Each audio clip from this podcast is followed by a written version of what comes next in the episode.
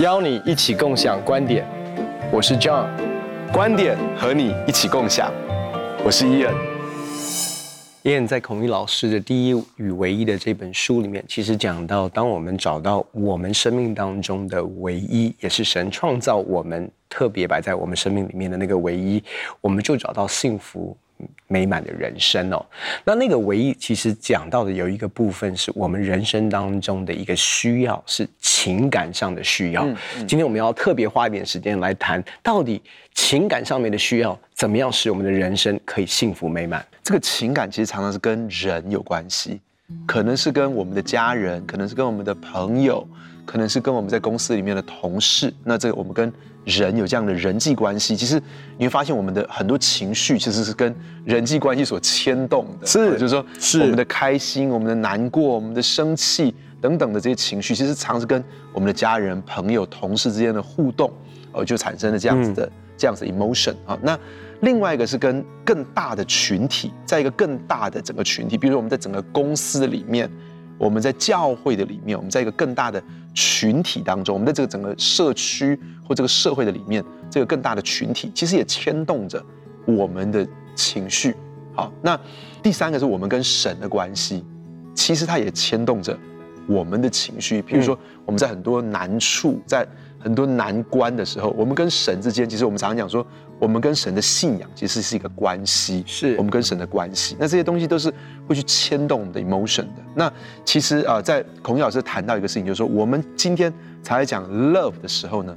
他说这是一种因为所以的爱。其实我从来没有从这个角度讲，就是说因为所以的爱。可是他说圣经里面讲这种 agape 的爱哦，这种无条件的爱是什么呢？是即使仍然的爱。嗯。他说：“我们常常是一种有条件的爱，是因为怎么样，所以我怎么样哦。因为你成绩很好，所以孩子我很爱你。嗯，好，因为你对我很好，所以我很爱你。这是因为所以的爱。那可是阿嘎佩的爱是即使仍然，即使我们仍然是罪人，但是神仍然爱我们。在我们还做罪人的时候，他就为我们而死，他的爱就在此向我们显明了。所以这是一种即使仍然的爱，这是一种啊、这是一种选择。”这是一种行动，所以他要谈到说，当我们在面对很多关系的时候，我们要用这种阿嘎佩的爱，这种即使仍然的爱。那有人有人就说，哎，这个这个很高，这个对我很高。嗯、那有些人不要说不要说到这么高，光是有些生气哈就已经控制不住了，对不对？嗯、那那情绪的回应到最后就是，我当时就发飙，我就骂他，我就摔东西，好跟他大吵一架，结果发现一件事情就是。我从我不喜欢的环境，常常就要变到一个更不喜欢的环境，嗯嗯，就之后我们的两个关系就整个好破碎掉，哦，那那就我的现在的这个不喜欢，会让我，我当我用情绪来回应的时候，就会进到一个更大的不喜欢。那孔老师就讲一个他亲身的例子，我觉得这个这个很有趣。他说有一次他他从从美国回来台湾的时候，那已经长途飞行很累很累了，就想赶快回到。房间休息，那个，那这个这个到饭店的时候，就有人帮他拿行李。他拿行李的时候呢，他就听到这个人在 murmur，一开房间门就说好重，然后，然后他就觉得这个太不专业了吧，心中就马上就有一个直觉反应说，我行李哪里有很重？然后他就他他就是很想要开口了，可是他就忍耐，就他就想不到那个服务生呢，就拿起他房间的电话。就开始打电话，说好重，为什么会拿起这个？这是很少见的。他就拿起房间电话打，打到柜台去。后来他就听他讲话，就发现说那个人讲的是这个房间湿气好重。哦，误会了，误会了，误会了。这房间湿气好重，换帮他换个房间。然后紧接着就换个房间，然后他就再到那边，他就突然，孔毅就突然心中想说：哇，还好我没有回应他，因为那个当下如果我说。好重，说他如果马上回来，我心里哪里好重，那那个人一定很不开心，因为他他是一进房间觉得说什么湿气那么重，闻到了可能霉味或什么的。嗯，那孔毅老师搞不好就得要住在那个充满湿气或霉味的房间，得要睡几天。所以其实很多时候在那个当下，至少当某些冲突的时候，先走到心灵阳台，让自己转念，不要那么急的生气。我自己有很多这种经验，就是当下哈传出那个收到某个 LINE 讯息，马上回出去的，常常都很后悔。嗯、那你知道为什么我没有那么常回来了吗？要消化，要消化。对对对，幸好现在有这个收回功能。哦，对对对对，对，好，但是更惨的是，他秒读了。所以，所以其实很多东西，其实就听说以前林肯总统，他他有很多信，他后来人家就发现他抽屉里有很多信，嗯，其实都是当下写的信，可是他没有寄出去，他就放他的抽屉里面。其实我想。很多时候睡一觉起来，我自己的经验就是说，嗯、你你特别在夜深人静的时候，就是会写很多东西，就是哇，这个这个这个火力很强，火力很强，对不对？很多东西都不适合用简讯的方式来沟通，简讯不适合，也还有在深夜更不适合，嗯、因为你你可能也你也累了，嗯，所以其实有时候睡一觉起来，你就会发现你的心境就改变了，所以心灵养还是很重要的事。真的，这个情感的层面其实包含我们的人际关系。那我觉得人际关系其实很多的时候，我们反而是最忽略的，是离我们最靠近的，其实是包括我们的配偶，包括我们的家人。其实这个都是我们常常因为叫做 take it for granted，就是我们很容易当做是理所当然。我觉得怎么样去经营？啊、呃，我们的夫妻之间的关系，嗯、怎么样去跟孩子有一个真的是心与心的连接跟互动？其实对我们整体的幸福感是非常非常有嗯有帮助的。刚才你讲到了，就真的是我怎么样能够呃，其实我觉得圣经里面讲到一个非常好的原则哦，耶稣告诉我们说不要论断。我我真的发现我们人很容易论断，嗯，那个论断是这样的，就是我其实光是听你的一个。我光是看你的一个简讯，我就已经在论断很多事情，嗯，或者是我已经把我的情绪已经被牵进到我里面想象的你的动机的可能性，然后你就是这样糟糕的一个人，然后你每次做事就是这样的一个状况，就是我我现在慢慢发现一件事哦，其实，呃，我们真正了解。也难很难说，我们真正了解了，连我自己的动机是什么，为什么会做这件事，都还需要圣灵的光照，对不对？嗯嗯。何况是我对一个人，可是我对一个人，他为什么会这样写，或者为什么会这样的表达，为什么会做这样的一个事情，包括我自己的孩子，我常常都发现，我也都。我的判断，或者是我的 assumption，我的认知，告诉我说，他这样子，你就是要惩罚他；他这样子就是没有礼貌。他这样，你知道，我们华人就是很多，你这样就是没有礼貌，你这样就是不乖，你这样就是不听话。所以我们很容易跳到这样的一个逻辑的里面。所以我已经知道了。所以很多时候，你知道，我们就是讲很多，可是却没有听。嗯，我就发现，其实，在人际关系当中的一个经营的里面，其实怎么样，一个 agape 爱最困难的事情，其实包括我们做夫妻的。就是聆听，听，因为我们很想要解决问题，特别是我们男人，我们很多的时候想要赶快画句点结束，可是却不知道，其实真正最需要无私的爱，就是在那里聆听跟陪伴。我觉得怎么样能够在我们的生活当中，其实。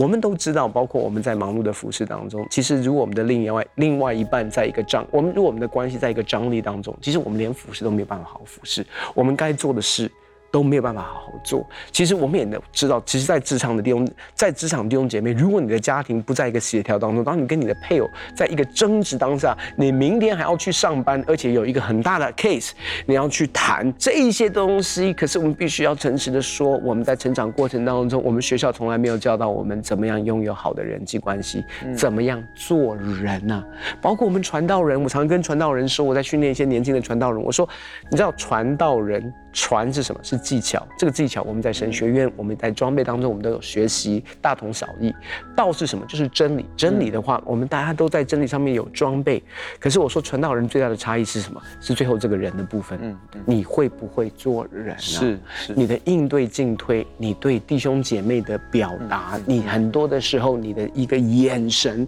甚至你的一个付出，其实。很，你你有的时候我们需要拒绝弟兄姐妹，但是你怎么去表达跟沟通，其实都会直接影响你这个传道人做的是好还是不好。两个礼拜前哦，那有一个童工他就做错事情，那这个做错事情呢是，而且是很很很明显的错误，那我就一直在想说，好，我我我我指出他错误之后呢，那那你知道现在有年轻人就是他他也不会跟你说对不起。好，他就就好像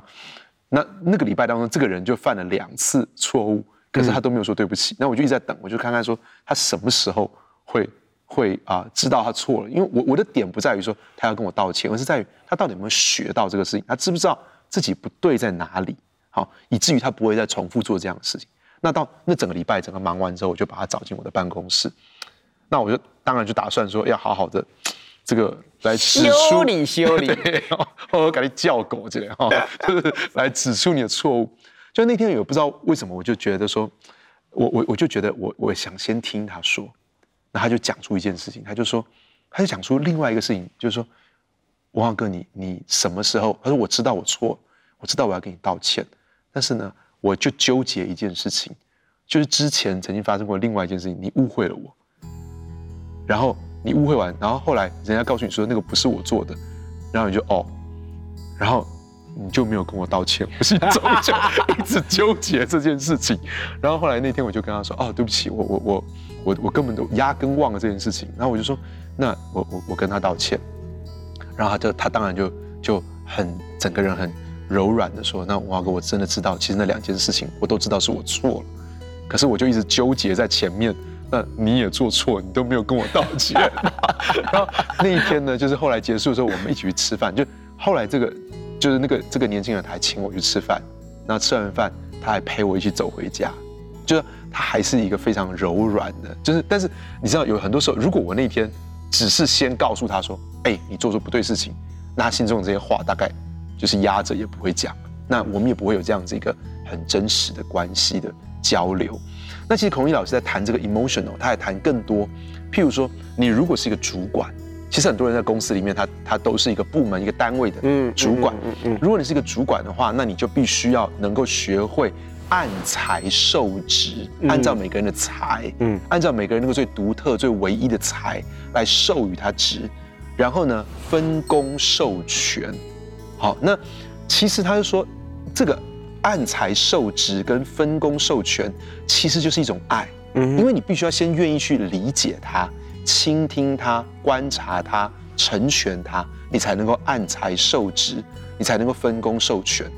所以你能够这样做的人，好，你能够用这种感召式的领导方式，而不是用这种权威强压式的领导方式的，其实你就是在爱的里面。然后你必须要把你所带领的同仁。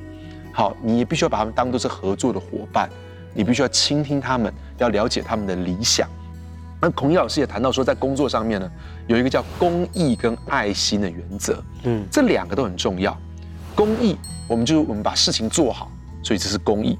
爱心是要顾念到关系。好，那这个是，那他说有些人呢，就是面对事跟对人都超温和，嗯，好，那这个就不对。因为这个事情有时候就和稀泥了，你对人很好，可事情的 quality 可能就没有重视到了。那有些人呢，是他对事跟对人都超严厉，嗯，这两个都不对。所以孔毅老师就提到说，你其实对事要严格，但对人要温和，而且你越觉得棘手的事，你心中越要下定决心，就是我对人要温和，嗯，就是这个事情，我觉得哇，这个事情要很严肃处理，可是我必须要先决定，我对人要用温和的。可是对这个事情，我是没有放松任何公义的标准，因为神既是公义，神也是爱，嗯，所以神是神是完全的公义，神是完全的爱，所以这个公义跟爱心的原则是让我们去思想，这个公义不妥协在这个事情的标准，要把事情做好。可是这个爱心，我越觉得这个事情很严肃，我对人越决定要温和的对待这个人。那其实这个对我来说是帮助非常非常大的。其实很多的时候，我觉得怎么样能够啊、呃、先接收，然后先整理自己的情绪。我觉得在面对人际关系的挑战上面，其实刚才讲到，其实有些事情是我们要怎么样去严厉的针对一些事情的标准来处理。嗯，可是其实说真的，当他没有达到某一个标准的时候，我们会不会有情绪？我们会不会失望？我们会不会觉得怎么是这样？嗯嗯。那我就发现我自己在学习的过程当中，第一个是我觉得其实是很多的时候，有的时候，即便我们看到结果，可是其实我们不知道过程。嗯，那我我我觉得其实怎么样带着童工一起去回想过程，意思是说，OK，结果是这样，那但那通常是如果这这这是结果，OK，那我们要改善这一个事。其实我们需要真正改善的是过程。嗯嗯嗯嗯，因为我如果告诉你这个事情不对，可是我没有教你这个过程当中哪里出了状况、出问题，所以换句话说，其实真正能够影响最后事情的结果，其实是我能否继续带着这个童工，在一些他的思维上面能够改变他、影响他。其实我觉得。换句话说，其实任何做一个主管的，其实就像你可能以前是单打独斗的一个工程师，将来你升，后来你升到主管，意思说你一定要在人际关系上面学会怎么样带领人的心，带领团队。以至于我们知道有一种领袖是这种所谓的，呃，感召是 inspirational，就是说我不是因为头衔，我也不是因为我的工作能力比你强，甚至是你可能比我强，可是你的领域比我强，可是你整合的能力，或者是你待人处事，或者是做管理上面的话，所以意思是说我不一定比你强，但是你知道你需要我，某种程度这个 project 我可以做一个。Coordinator 也好，或者我做一个 PM 也好，在整合很多东西的时候，其实你就会发现有一些人他会配合，嗯，某一些的领袖，有一些人他其实不愿意互动，所以这个人际关系其实不只是在我待人处事上面，连我的 productivity，我的生产力，很多东西其实是会根据我的这一方面的提升，能够带给我在呃成就上面或者是工作上面更有效果。另外一个很重要的事情是我我我当时在看这个书的时候，我就很特别，我就觉得孔毅老师提的道德律，那我就想说，哎，这个道德律跟我们的这个 emotional 有什么关系呢？嗯、那他就谈到说，其实因为呃，孔毅老师在这个啊、呃、亚洲哦，在华人的社会里面，还有在美国的社会里面，都生活了很长一段时间哦。那所以他就他就很清楚的可以看到这个东方文化跟西方文化之间的不同。嗯，他说我们华人真的太聪明。他说：“有些时候，你真的觉得那个美国人太笨了，好，太照着这个规矩，对对对。可是他说，可是因为美国人这样子哦，但如果这个华人的聪明呢，大家都钻来钻去，车上钻来钻去，结果整条路就塞在一起。嗯，好，那那在美国人这个按照规矩来，什么事都照着规矩来，可是车辆虽多，却可以很顺利。你会发现说，常常这个社会大家都选择要那么聪明的时候。”那么大家都觉得，哎，这个这个是漏洞，好，这个是哦，我们要去我们要去钻这个漏洞，我们要去这个好。就你知道，我刚到美国，就是刚到美国，所以说人家跟我讲说，哎，那个那个 Costco 真的非常棒哈，因为你可以到那边，你需要啊，你需要一个熨斗哈，那你就去去买一个熨斗，买完之后再退回去，真的就有人这样教我哎。嗯，就有些人教你，就是说，哎，你你你要用什么东西呢？Money back guarantee。对对对，No question ask。那但是但是当这么做的时候，其实整个社会的交易成本就变得非常高了。嗯，所以他在谈一个利他跟利己。那可是人就说，那我全然利他的话，我在职场上怎么生活啊？好，那其实他就谈到一个说，以利他之行，以得利己之心。我用利他的行为。但是最后的结果是会得到利己。嗯，其实很多时候我们发现说，这个人越是一个利他的人，其实人们越愿意跟他合作，人们越喜欢跟他一起做生意，跟他一起同工。所以利他的结果常常带来利己。那我如果选择诚实，我选择啊照着真理，我选择哈要用这个对的方式，可是到最后我受了亏损，那怎么办呢？第一个，神会立刻介入。因为我我是活在正确的里面，那我们看到在啊但以里的例子里面，好，那当然神就介入，对不对？神立刻介入。那么有些时候呢，是神不是在这个时间介入，可之后会介入。我们看到约瑟的例子是如此嘛？约瑟的例子是之后隔一段时间之后，神介入了这个事情，在一个对的 timing。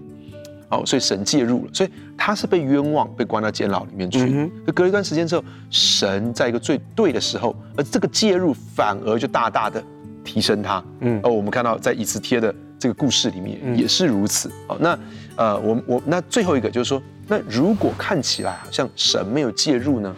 那么我这一生当中，我的心里面是有个很深刻的平安跟喜乐。我知道我选择了要成为一个怎么样的人。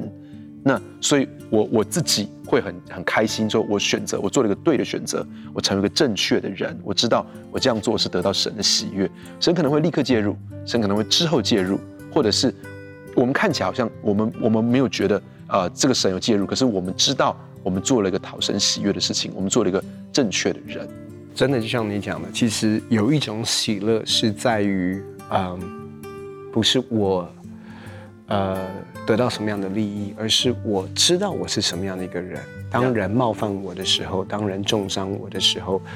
我都可以选择我要做一个什么样的人。在所有的机会当中，我选择甚至是吃一点亏，我也知道我是一个什么样的人，但是我不拒绝占人家的便宜。或者是贪小便宜，其实这是我觉得我我这样一路走过来，因为你知道老妖的个性就是喜欢贪小便宜哦，就是喜欢去很多这种想法，所以我是一个刚去美国的时候，我真的会发现为什么报纸是这样子卖法，就是你投了一个 quarter 打开，整整全部整叠报纸，就是就是我说这我就是你在 想什么，就是我们华人就马立刻马我就是想就拿去去卖给别人算了，或多拿一份，可是你就发现其实真的有的时候。不要脑筋那么跳，嗯，其实是我觉得其实是选择一个幸福的人生，是有的时候其实心里面单纯，我觉得是选择幸福的人生。当我们清楚知道我要成为一个怎么样的人，当人冒犯我，我可以饶恕他。我就在选择我要成为一个怎么样的人。当人家重伤我的时候，我不选择用批评论断的方式去毁谤，我批评论断的声去去去反击人家，我也在选择一个幸福美满的人生。